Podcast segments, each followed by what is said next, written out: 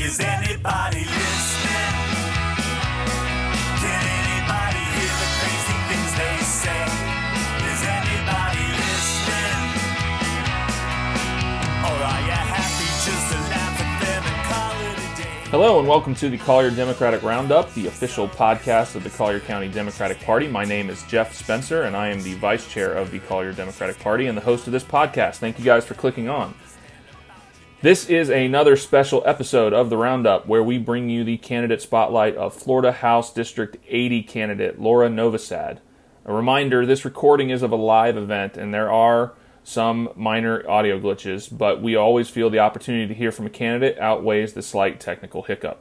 This event was recorded on July seventh. Welcome everybody to the Collier County Democratic Party's candidate spotlight. This evening we have a spotlight on our State House District eighty candidate, Miz Laura Novosad. Uh, Laura actually entered the race um, a couple of weeks before the filing deadline, and we were really pleased to have her enter the race because uh, we looked into Miz Novosad's background and saw that uh, she has a lot to offer to her district. So we're very honored to have her run. Uh, so Laura, thank you for running, and also thank you for being with us uh, this evening. Um, if you look at Miz Novosad's district, it's actually uh, it covers two counties. It entirely covers Hendry County and it covers uh, kind of northeastern Collier County. So this district um, is a rural district, has a lot of farmland. It includes LaBelle and Clewiston, Felda in Hendry County, and then in Collier County it includes Immokalee, Ave Maria, and Orange Tree. Um, it also has a little bit of the coast of Lake Okeechobee and a lot of agriculture, um, as I said. So uh, this is Laura Novosad's district, State Rep uh, House District eighty. Um, and if you would like to go on Laura's website, I suggest you do so. It's a great website, and you learn a lot about the issues that uh, she really cares about and wants to represent you on uh, in Tallahassee. So novosad for florida dot com is that website. And so Laura, thank you for being with us uh, this evening. How are you? I'm good, and thank you very much for having me, Anissa.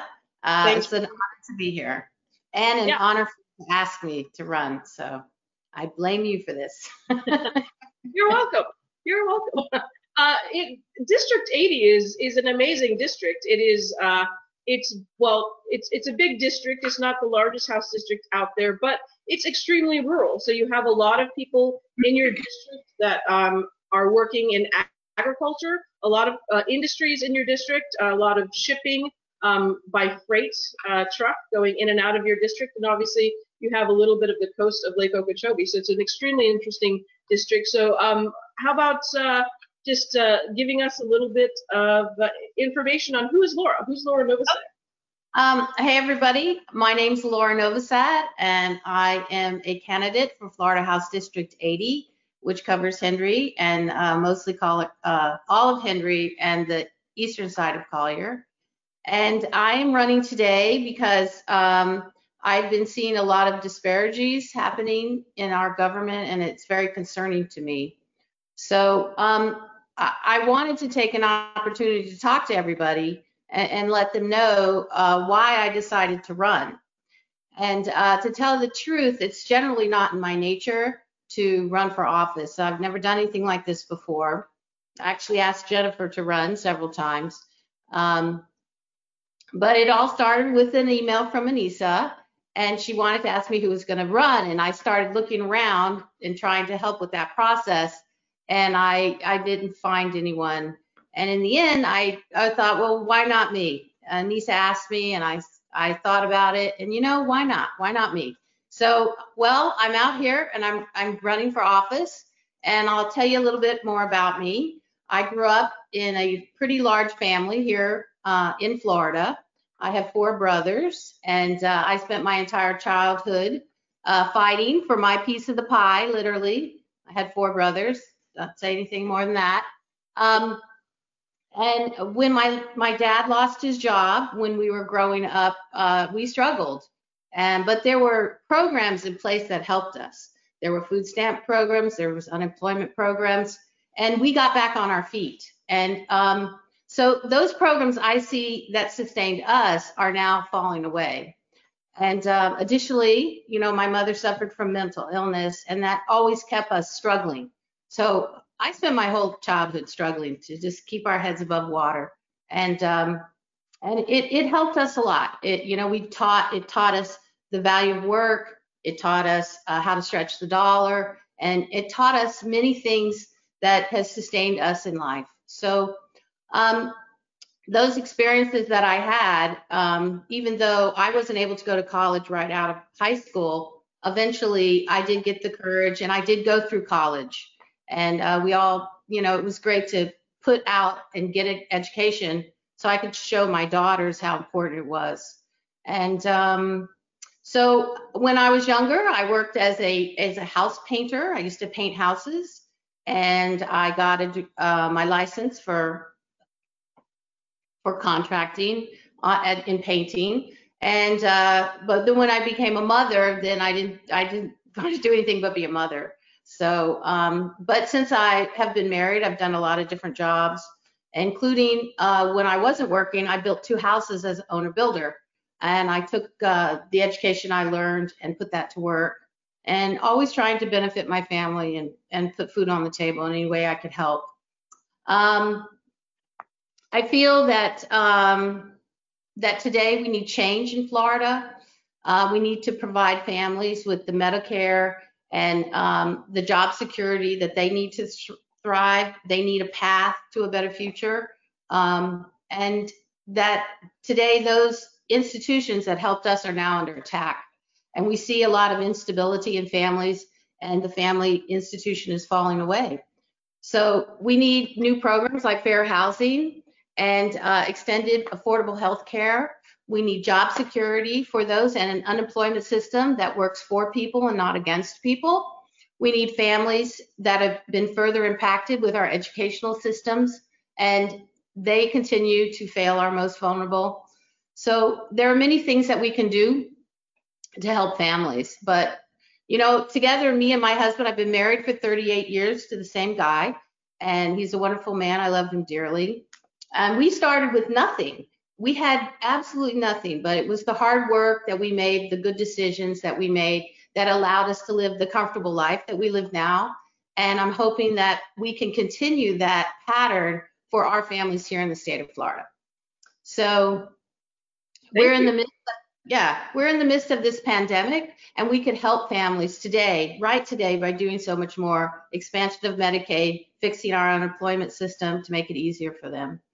So I would like to ask you to vote for me, and uh, I will close later, but thank you very much for having me on today, and I hope so I won't let you. You bring up a really good point. You know, you have um, in House District eighty, you have basically an absent state rep. He has run, he's running for Congress right now, uh, way outside of your district. Um, he hasn't really done a lot to help the people of your district uh, hang on to Medicare, hang on to unemployment benefits, hang on to the things that people need um, to make a good life. So when people are struggling, that their government actually helps to get them back on their feet um, so that they can be important members of their community and productive members of their community. That's something that your current House rep um, really has has fought against, I'm gonna go ahead and say. Um, so let's let's start with COVID nineteen. You know, COVID nineteen kind of brought to light a lot of things that Um, are wrong with the system. Uh, people that maybe weren't paying attention to what was happening in Tallahassee before are now seeing, as we peel away the layers to that, um, how dysfunctional um, things are in the state legislature, and uh, of course in the governor's mansion as well. Um, what are your comments on how the state and the governor has responded to COVID nineteen, and what would you like to see um, your state representative do? Uh, from District eighty, how would a state representative be able to uh, represent, you know, the people of District eighty better? Um, okay, that's really a two-part question. So let me just talk about COVID nineteen first. Um, COVID obviously has impacted everyone. You know, our lives have been turned upside down. And um, I do feel that the response within the state of Florida to COVID has pretty much mirrored and tried to uh, support Uh, our president's response to COVID instead of really looking at the science that's been put out there.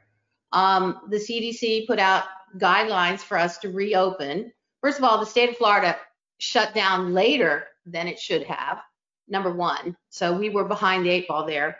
Then it opened too early, not following the guidelines. The guidelines clearly state that there should be declining numbers uh, consistently over a period of time to, to the point that they are at near zero. That's in the wording, the verbiage, near zero.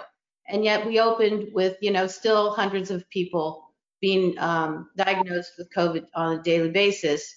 And now we're over eleven thousand a day. We're consistently over ten thousand every day. And we're nowhere near near zero numbers. And so um, I had spoken with the uh, a gentleman with the health department out in Immokalee and asked him what was needed. And he said, we need more uh, rapid testing kits where we can get the testing uh, and find out if someone has a problem within a fifteen minute or twenty half hour window, something like that. So that we don't have that. We we need more contact tracing to, to make opening better. We we really don't have enough people. If you look at the numbers to do contact tracing, I mean, ten thousand people a day, and each person maybe has contact with twenty people. That's twenty thousand people every day we're supposed to contact and find out if they if they had COVID and get them isolated. It's unsustainable.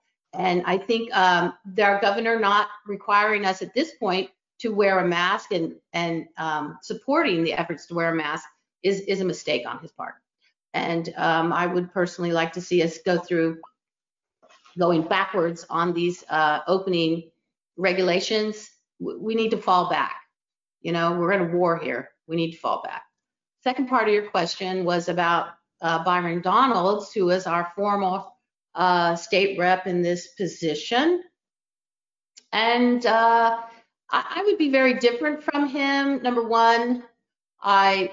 I'm not going to take any special interest money. Uh, I was looking over, he was an N R A supporter. He took money from them and voted every time that he could to support um, advancement of N R A's uh, policies. I would not. I'm an advocate for uh, gun safety and um, bringing in, con, you know, sensible gun laws uh, to our state, and even doing buyback programs. I, and uh, he was also, and uh, he voted to have young girls uh, get permission from their parents before they could um, get an abortion. And I'm very much against uh, limiting access to reproductive rights. And uh, so um, I would be very different in every instance on that, uh, where we're looking at women's issues.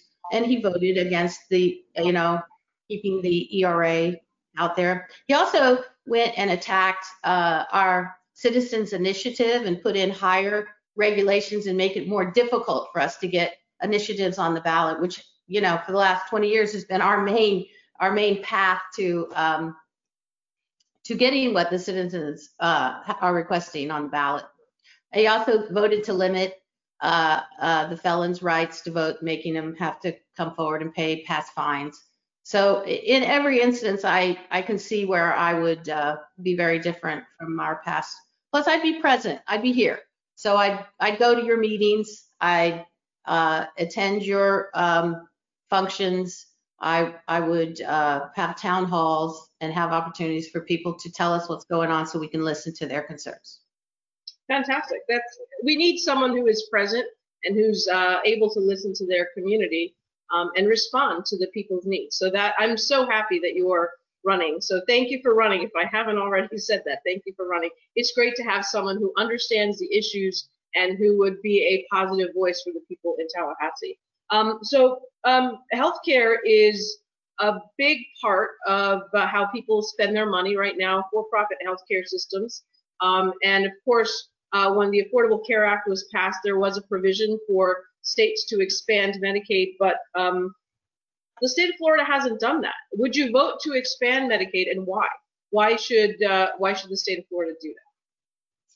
Well, absolutely, I would vote to expand Medicaid. Uh, right now, there is a disparity of there's about five uh, eight hundred thousand people which are kind of stuck in a gap between able to afford health care and those that are able to get it through Medicaid um, due to income.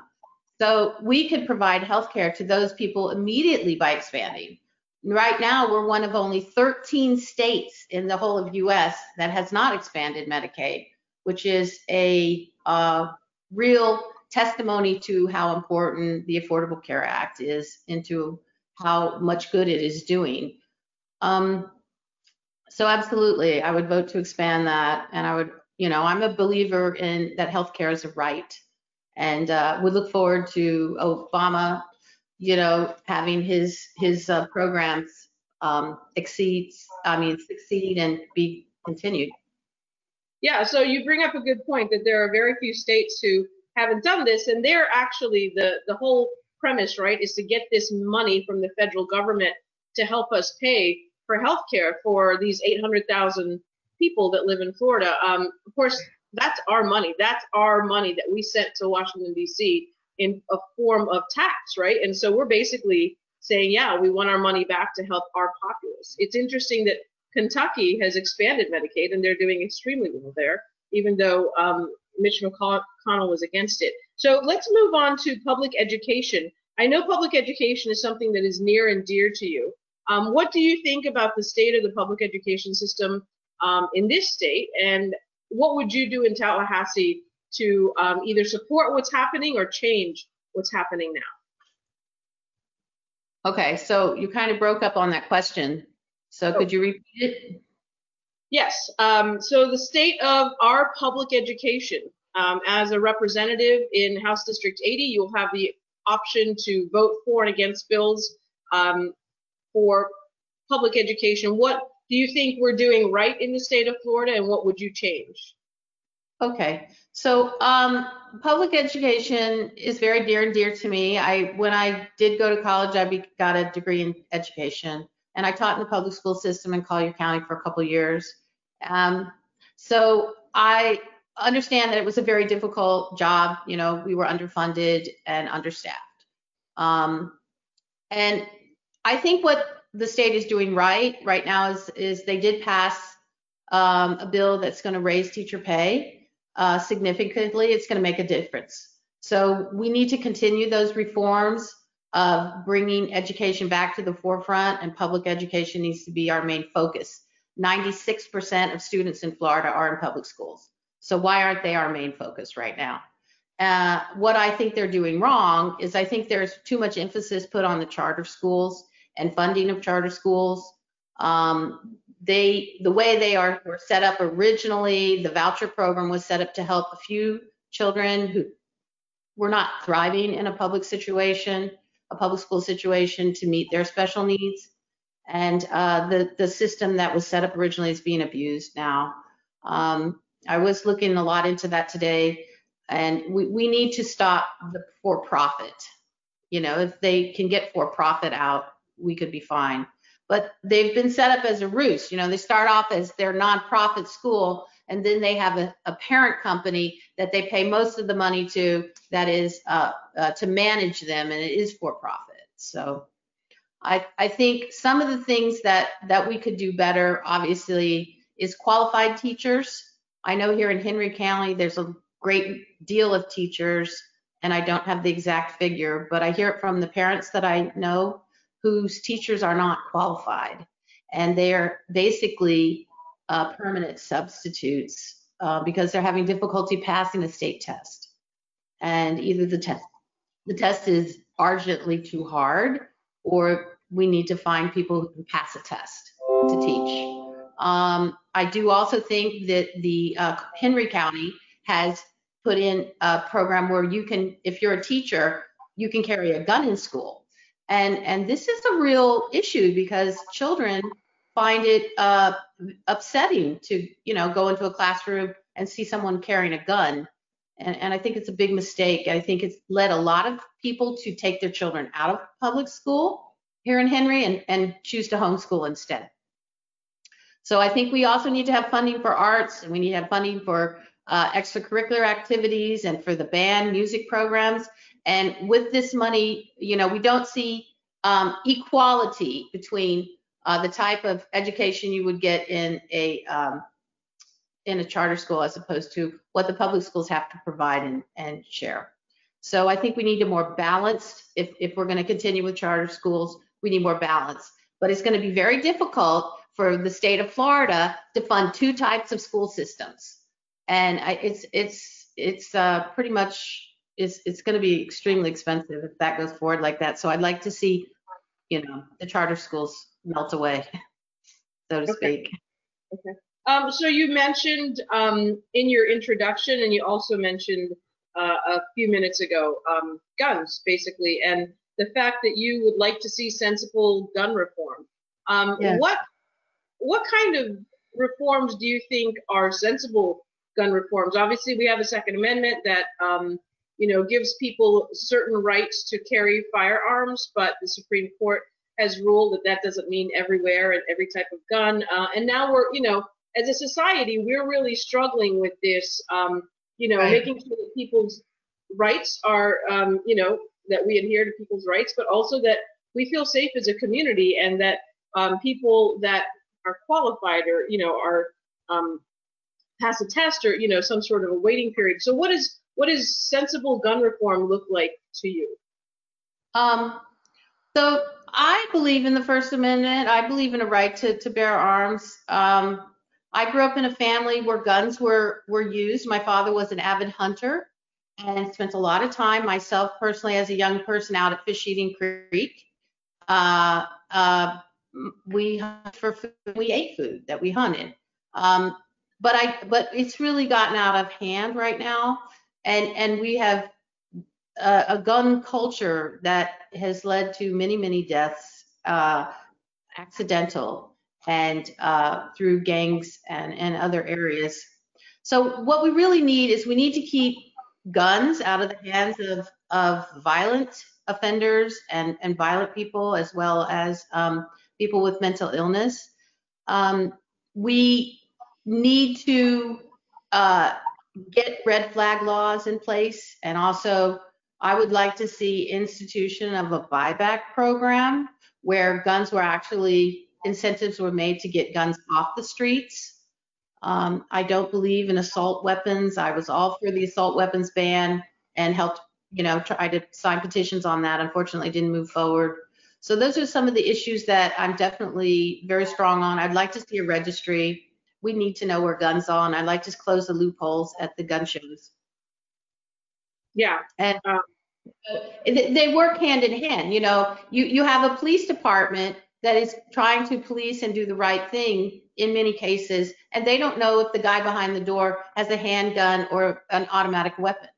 And automatic weapons are just, you know, weapons of war. And uh, the more the community is militarized with weapons of war, the more the police department feels their need to be militarized with weapons of war. And we need to scale this down. We need to take away all weapons of war. There should be in war, and we don't live in a war zone. But it feels like it sometimes. Yeah. Uh, it does. It does feel like we live in a war zone. And sometimes it's not even uh, when you're talking about firearms. Sometimes, um, you know, it's it comes down to equality issues. There are things in this state that we still haven't done. Like, we haven't passed the E R A. The E R A has not been ratified. Um, we recently, in the state of Florida, they just, or rather the Supreme Court just ruled that um, people uh, that are L G B T Q uh, cannot be fired from their jobs. Um, but that that's twenty twenty, for goodness sakes, and they're just now getting protections at work. Um, right. So what, what do you see in terms of how we can be better as a state for um, people uh, that need equal protections? What kind well, of issues do you think that you would be a proponent of in Tallahassee? Well, obviously, um, L G B T Q rights are uh, a, a big issue on my, my table. Um, and I, I would definitely like to see the E R A passed. I believe it would bring not only rights to women, but also equality rights to the L G B T Q and other marginalized communities. So it, it is a very simple amendment, and it should be passed. And there's no reason why it hasn't. Um, I would also like to see us look at the racial disparities. I mean, we still have huge racial disparities and racial inequality in this country. And in the state of Florida, we have it right here. So w- we need to see, you know, more uh, support for for uh, for all people that have suffered with um, trying to to to struggle in this country for equal rights. So I would do all I can. If a bill came across my desk and it was concerned about this, I would definitely vote accordingly. Okay, okay. Um, so one of the things that is uh, at the forefront of a lot of people's minds is um, water quality. We live in Southwest Florida, where we have, um, you know, our environment is our economy. A lot of people come here uh, for, you know, to enjoy our beautiful coast. Even now during COVID, people are coming, right? And um, so tourism is definitely part of our economy, but agriculture is too. And for both of those to be successful, you need a healthy environment. What what are the things about the environment? What environmental issues are you going to focus on uh, during your candidacy? And then when you get to Tallahassee, what are the things that you think we need to focus on as a state? Well, um, it's a three-pronged question, really. Um, you've got your environmental uh, needs, and you've got water quality. Uh, I, I think is a big part of the environmental needs. Um, we definitely are doing some things right. It is through the community pressure that we have seen um, Governor DeSantis sign a bill just this week to help um, start back septic system uh, inspections. So that's a first start. But we still have lots of pollution that is happening at an industrial level. And in Hendry County, a lot of that is through the farming industry. So those people that have been polluting, they need to be held accountable, and they need to clean up what they've done. And so water, it's just such a complicated problem, but it, it shouldn't have to be. It, it shouldn't have to be, because we all need clean water, whether they're human beings or it's the animals or, or it's uh, farming. Believe me, farming wants clean water too. Um, So if you're looking at um, clean water and the water problems, I think we, we need to look at across the board. So we had the blue-green algae and, and the red algae blooms, and they were coming from dirty water in Lake Okeechobee, going east and then going west out of the state instead of going south from Lake Okeechobee and into what is now water-starved Everglades National Park. And so we need to continue that program of Everglades restoration that creates water ponds and retention ponds south. Um, this will help clean the water. There needs to be a way for that water to be filtered as it goes through that system so that what, when it comes out, it's cleaner than what they're getting. And then we will see, you know, a whole huge uh, rebirth in Everglades National Park of the birds that will come back.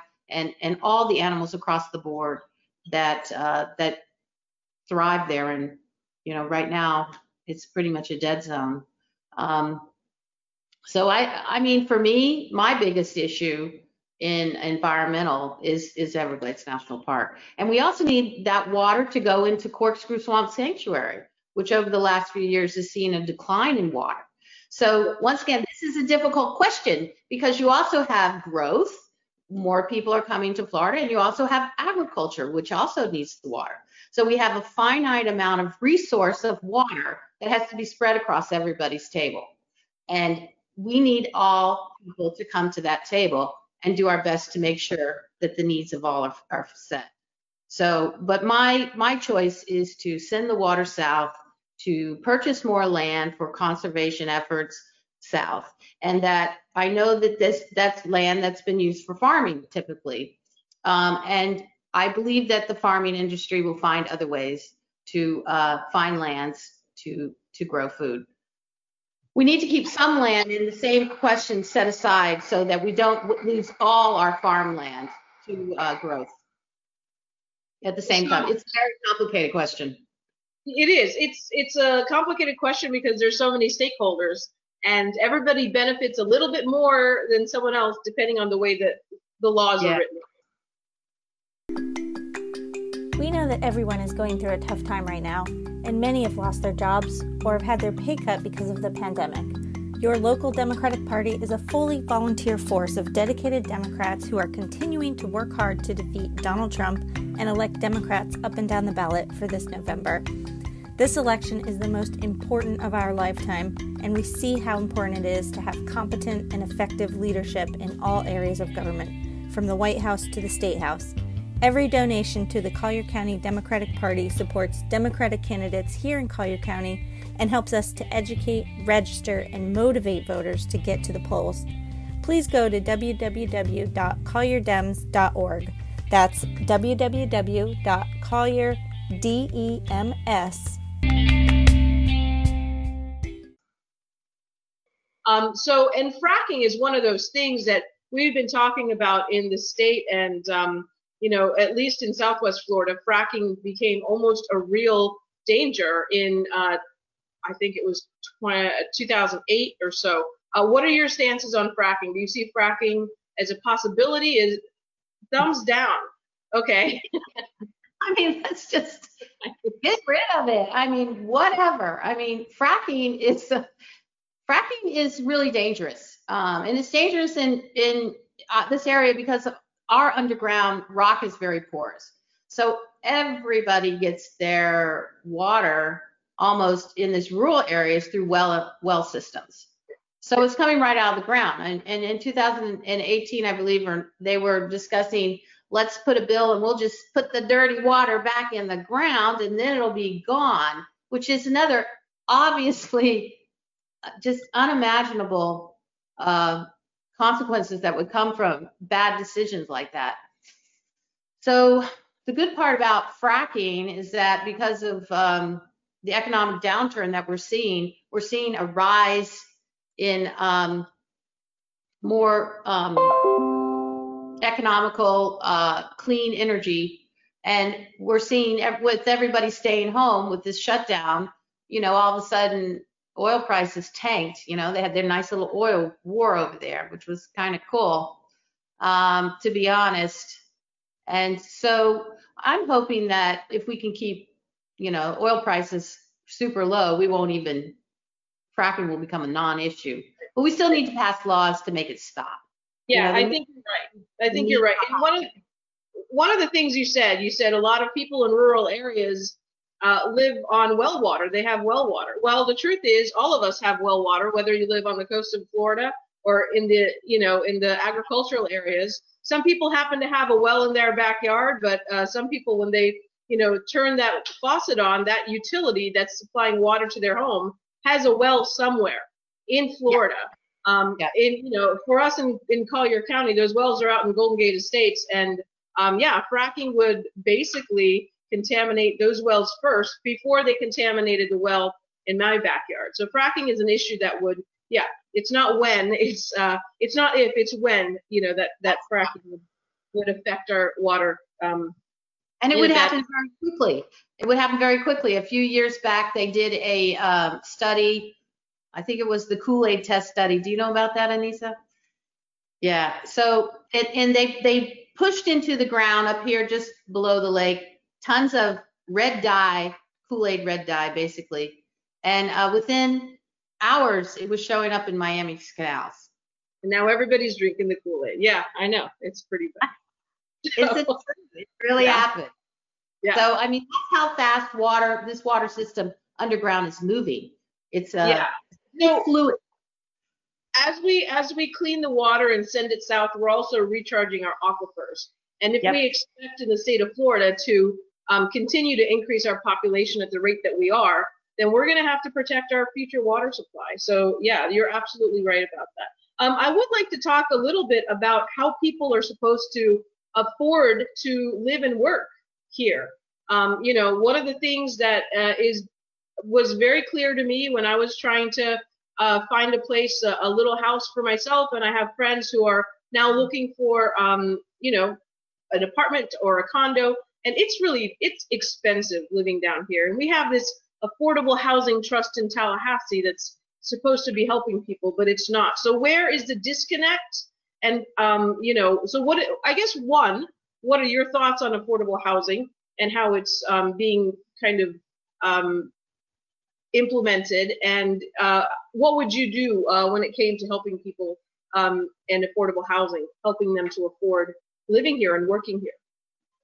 Okay, I'm glad you asked that question. Uh, for the last uh, ten years or so, I've been working as a realtor, so I really care about housing, and I care about getting people into housing. And um, I think uh, owning your own home is the quickest and the fastest way towards uh, families having stability.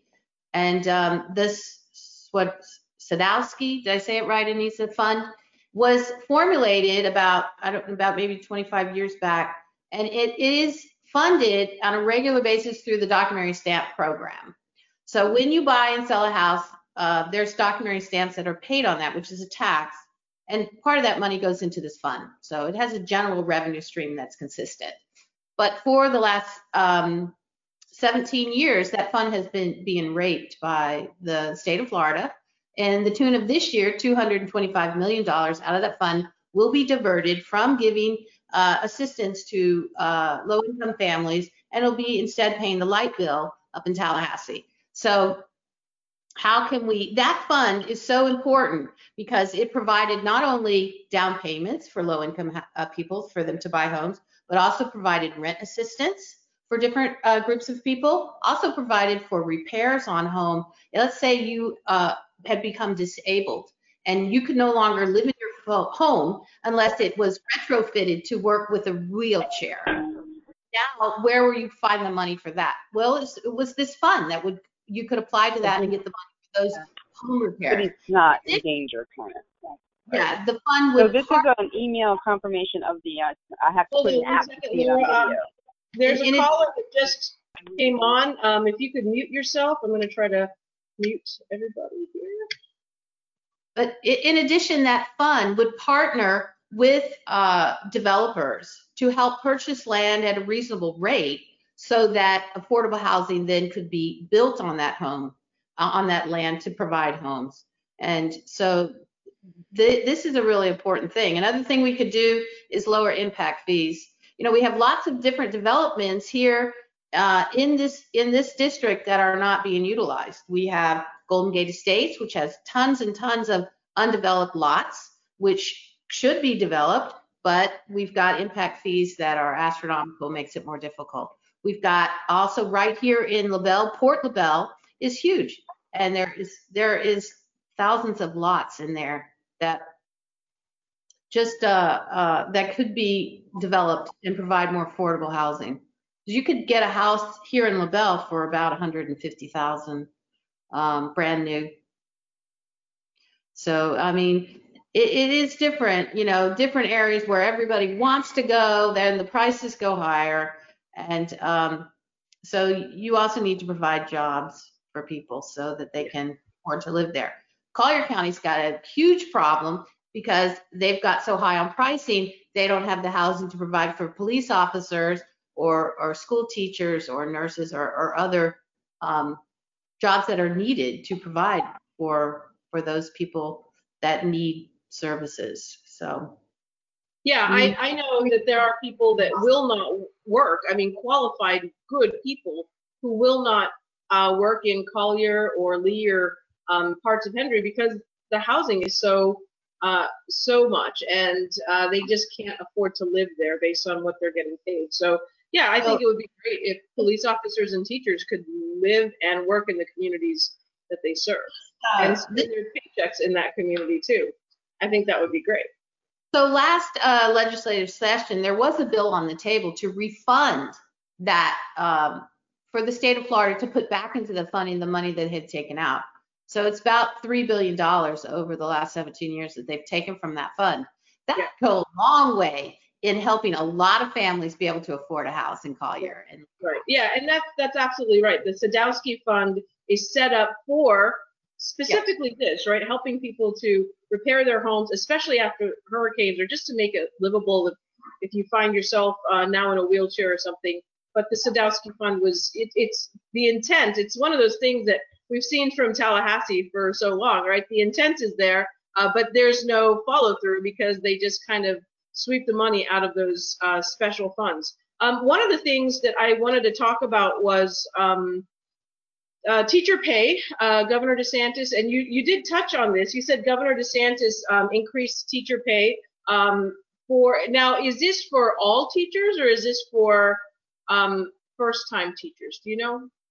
Um, I'm not real sure. I think it also is retroactive it, for other teachers who've been in the program, because I, I, I could have to get back with you on that question, to be honest. But I do believe that if you are falling below what his new cap is, you'll be moved up to that cap. But I could be wrong.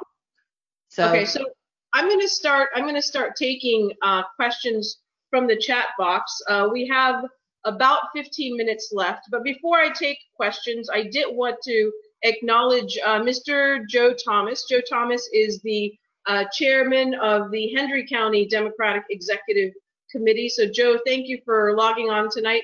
Um, it's an honor to have you here.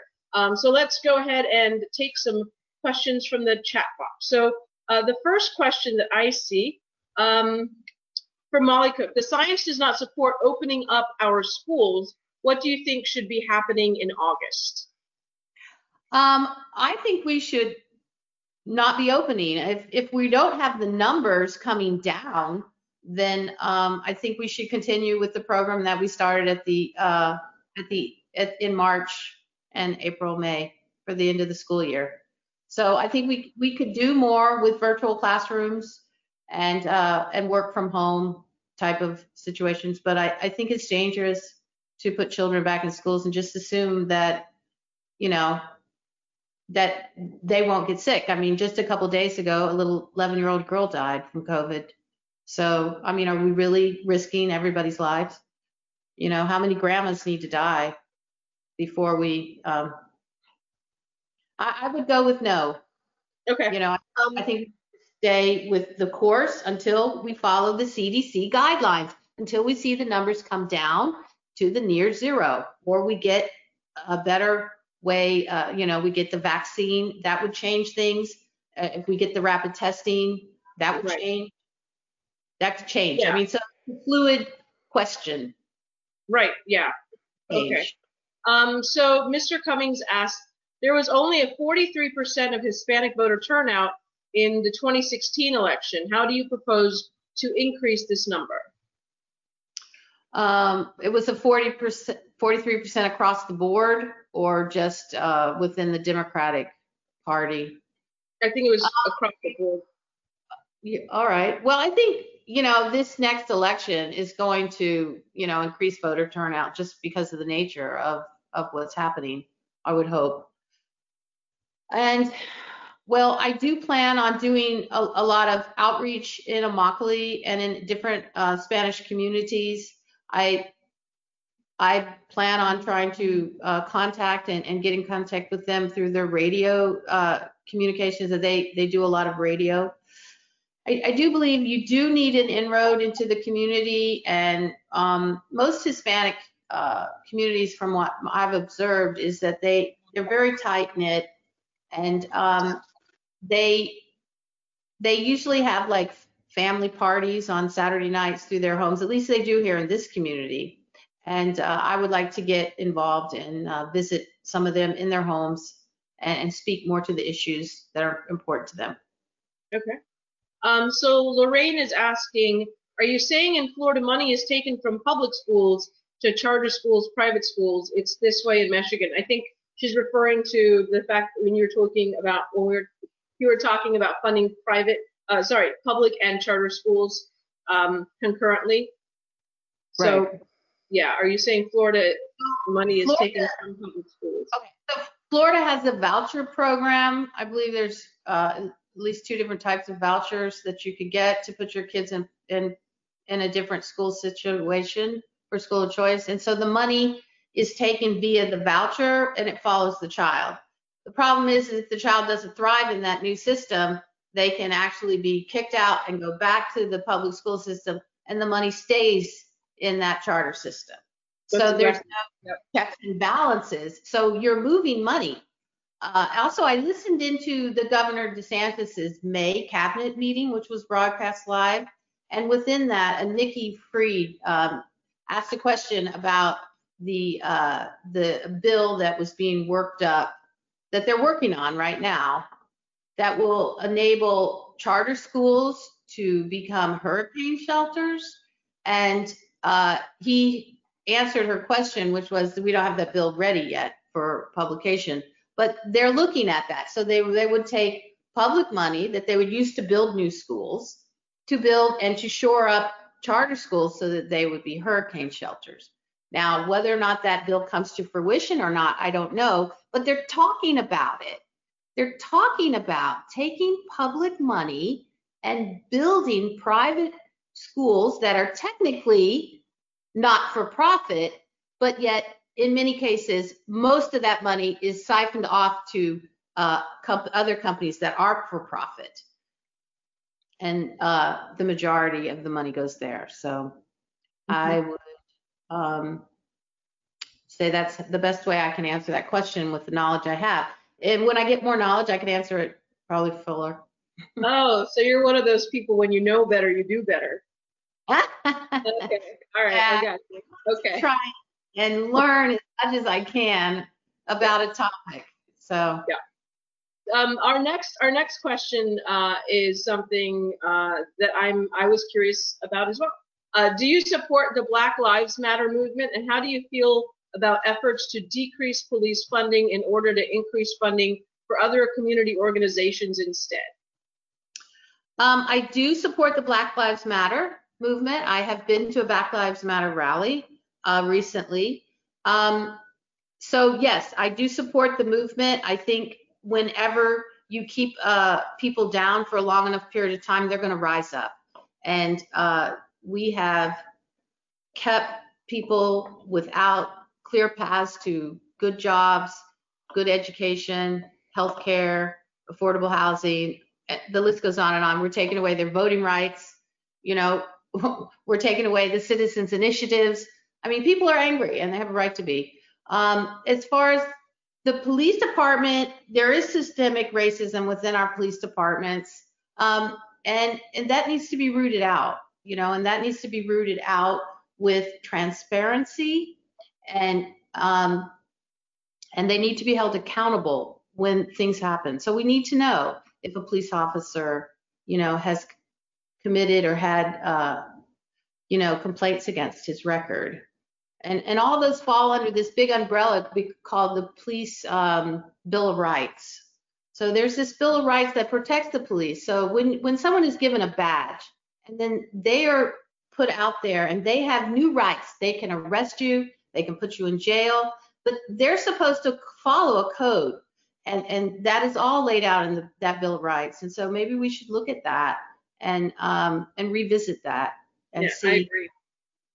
Yeah, I think we need to get back to protecting and serving, right? That's what the police right. is for. It's um, to keep the yeah, citizenry safe. This is where it goes hand in hand with the buyback, back, gun buybacks. You know, because police, you know, they go out and they risk their lives every day to help people, um, and and the majority of the police do that. But we keep this escalation going. So if we could get some of those guns of war out of the hands of people, I think it would calm the police down too. Um, and, and we could get into more community policing. You know, we're one of the few countries in the world where so many people die from gun violence. Yes. So I don't believe in entire defunding of the police department, entirety. Um, I think the police departments are important, but I do believe that we need to revisit the Bill of Rights, and we need to hold police accountable when they break laws, and we need to keep uh, police brutality in check. Okay. Um, what about um, what about we're switching um, switching here to uh, sustainable energy. Um, what are oh. your thoughts on how Florida can play an important role in sustainable energy? Is it something our state needs to do? Are we doing enough? What kind of things would you like to see on the sustainable energy front in Florida? Well, it, Florida is the Sunshine State. That's our nickname, and uh, we do have a lot of sunshine here. So, um, you know, we are moving. We need to move towards a clean energy grid in the state of Florida as opposed to uh, dirty fossil fuel grid. So Uh, there's different things that we can we can do. I, I'd like to see solar panels on every house. I'd like to see new construction uh, building permits include uh, uh, solar and battery powered, um, you know, collection stations. I would like to see uh, an energy, you know, you know, at, at the um, turnpike, at the at the rest stops, we could put in uh, stations that are solar powered that would generate electricity, so you could recharge your electric vehicle. And that would go a huge long way of helping us get onto a clean energy track. So I believe in the state of Florida right now, our energy companies um, have lobbied very hard to try and keep um, people from being encouraged to, to put solar in. Um, they have programs set in place that discourage that. Um, and their buyback rates um, that they have for their meter rates uh, that, that purchase the energy that's created on a house are, are much lower than um, they, they should be. So we pay right now about eleven point something cents per kilowatt hour for electricity from the power company.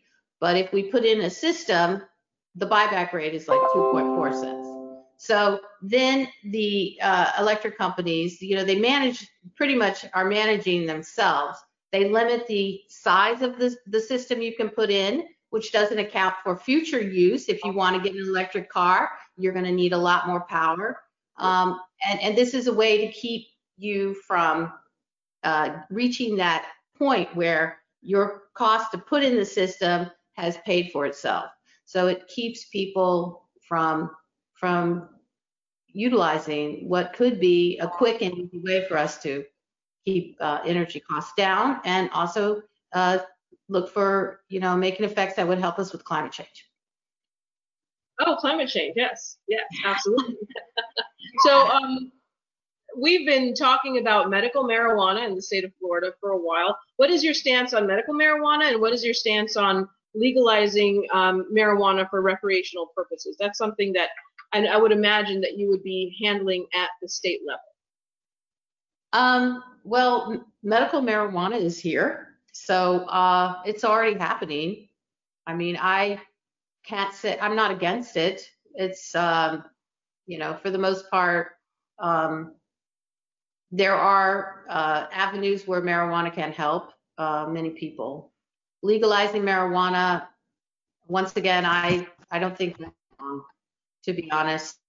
We have Uh, a lot more problems with more dangerous drugs than to worry about marijuana. I think we have a lot of people incarcerated right now for silly uh, marijuana uh, use, and it's right now, you know, it's pretty much legal anyway. If you just have to get a doctor's note and you get all the marijuana you want, right. So or to adopt. So why not just legalize it? Make it a lot easier. Well, and that's one of the things that is, um, you know, that's where we see a lot of racial disparities, right? In the number of people in, who are in, incarcerated for um, possession of marijuana. Um, you are more likely to go to jail if you are black and have marijuana for recreational purposes than if you're white. And that's not an opinion, that's a fact. That's how racial uh, disparities uh, work in that sense. But um, so yeah, that would do a lot.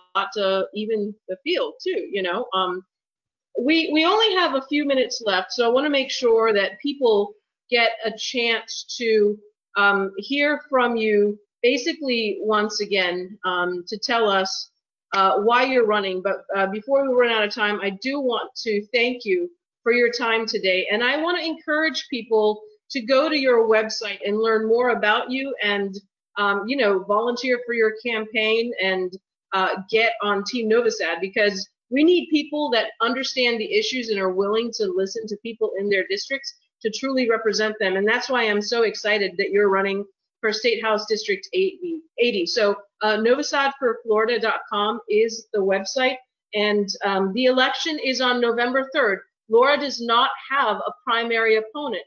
There is a primary challenge on the Republican side, so we don't know who her opponent will be until after the August eighteenth primary election, uh, but Laura's name will be on the ballot um, for the general election on November third. So please make sure um, that you look for her name if you live in her district and vote for her.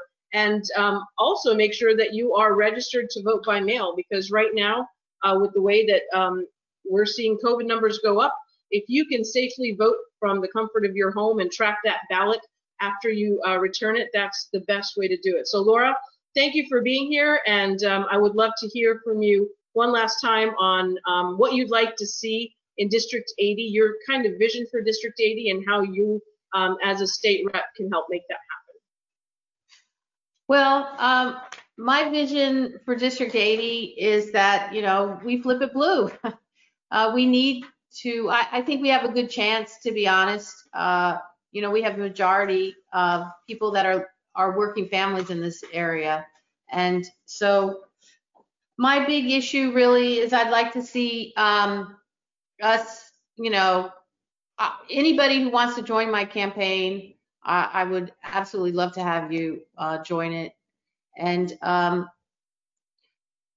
so my vision for District eighty would be that uh, we continue uh, to to grow sustainably, that we we look for um, a brighter future, and um, we have, you know, uh, Everglades full of birds that uh, are thriving, and we at the same time are producing the food we need uh, to feed the world.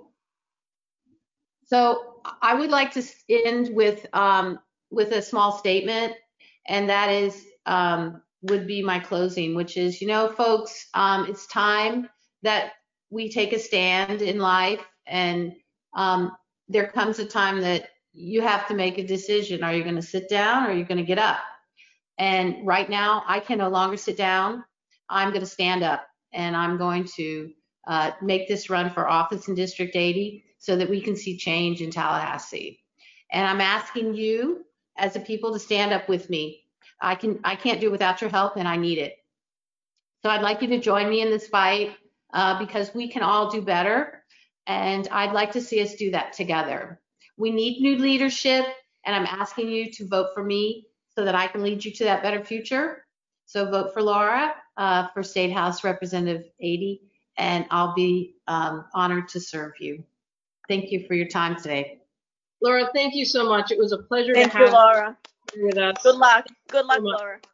Thank you. Um, Thank you. I hope that we can do this Thank again. I, I think this was really, uh, really uh, informative for all of us. And if you have the time to do this again, I'd love to do it again. Yeah, so.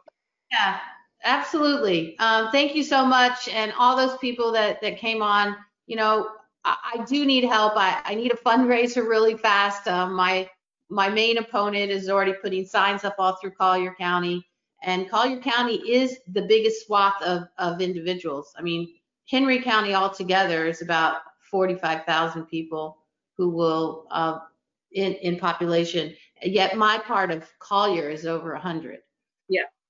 So Collier is my is is is a big part of that. So novosad for florida dot com, right? Dot com. Yeah. Okay. Thank you so much, everybody. Have a great night. Stay safe. Drink water, and uh, we'll see you all again next week uh, when we do our candidate spotlight for Sarah McFadden. And this will be, uh, this recording will be on the Collier Dems website in a few days. Thank you so much. Have a great day. Thank you. Bye. Thank you guys for listening. You can find out more about Miz Novosad's campaign on our website. Thanks to Agent thirteen for the theme song. Please remember to rate us on Apple Podcasts, Spotify, and Stitcher, or wherever you listen to your favorite podcast. Check us out on Facebook, Instagram, and Twitter. We have one hundred ten days left until Election Day. Make them all count. Hope everyone is staying safe out there. Until next time, so long.